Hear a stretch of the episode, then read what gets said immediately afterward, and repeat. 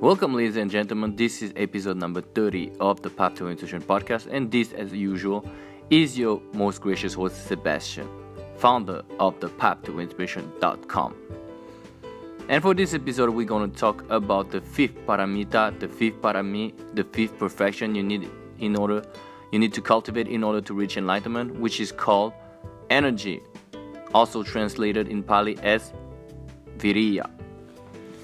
So, we obviously know what energy means, but what does it mean when we're talking about the practice of spirituality, if you will? Not necessarily want to label it as Buddhist or anything because energy is something we need in life, generally speaking. And first and foremost, we we need to we need to start by saying that obviously energy in itself is not enough. And by that i mean that it needs to be the right kind of energy. Because your energy like a lot of of us humans waste a lot of energy on the wrong things. So first and foremost we need to understand that the energy needs to be directed in the right areas of life in the right things and even towards the right relationship towards the right person. And obviously sloth is one of the is known as sloth is the opposite of energy, right? Apathy is also can be used as a antonym, if you will, to energy. So obviously having energy is a very very important component of one's spiritual life when it is directed in the right place. So what does it mean actually to have energy in the right spiritual practice? Well, as I said just now, it means that we need to direct it in the right place. But what does it mean exactly? It means that you put an effort into doing the right things. And you cultivate this effort in meditation, for example, when it comes to the spiritual practice. That's a very, very important.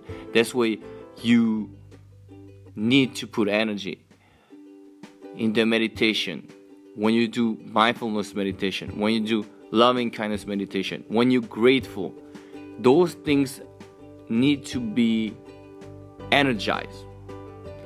When you cultivate them, don't be lazy when it comes to spirituality. And that obviously doesn't mean that you have to go all in or, or go hard and go home balls to the wall. That's not what I'm saying. But like if you have momentum, sustain it as much as possible. If you have a good feeling, good thoughts, good actions, you need to put forth more effort and more energy in those time in order to build on the momentum and keep it going. So your resolve okay maybe resolve is not the right word.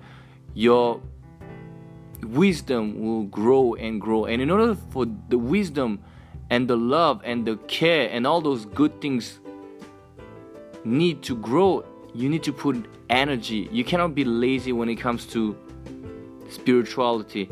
Because you make a conscious effort and you decide and you commit to the practice of meditation. Doing meditation every day, you need some energy. Sloth will prevent you. Sloth and laziness, and laziness, sorry, will prevent you from this kind of discipline. So when you meditate every day, let's say for five, ten minutes, that's energy that you're putting into your meditation practice.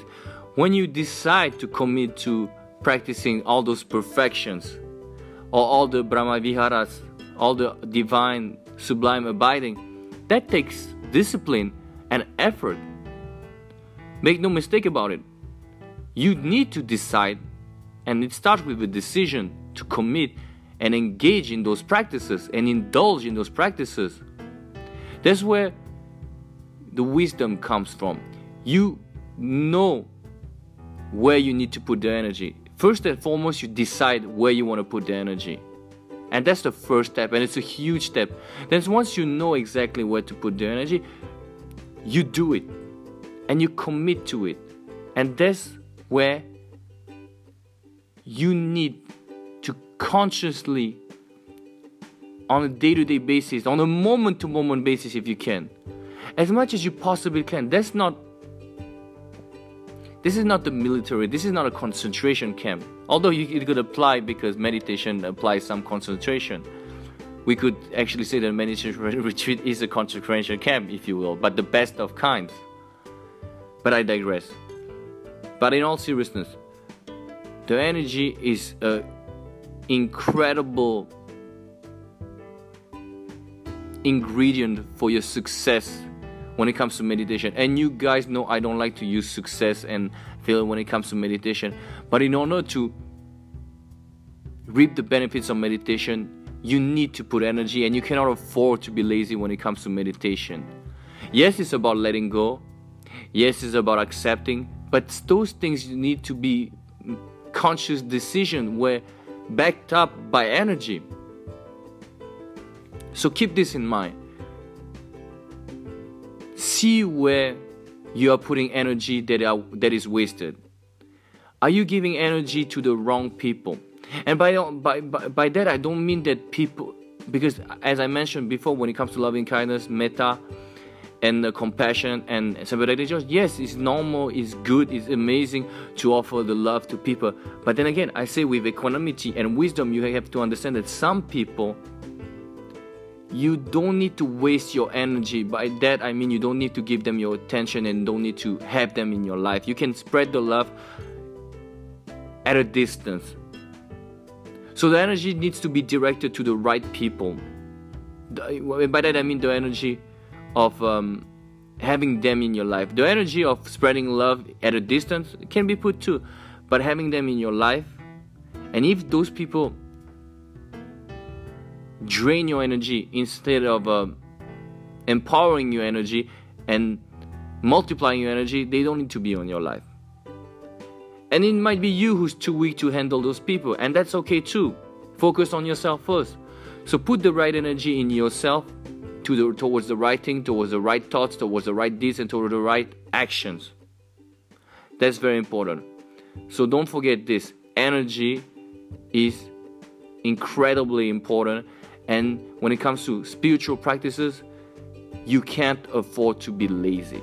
If anything, you need to be even more energized. But I guarantee you guys, this is energy well spent, and your energy will come back tenfold.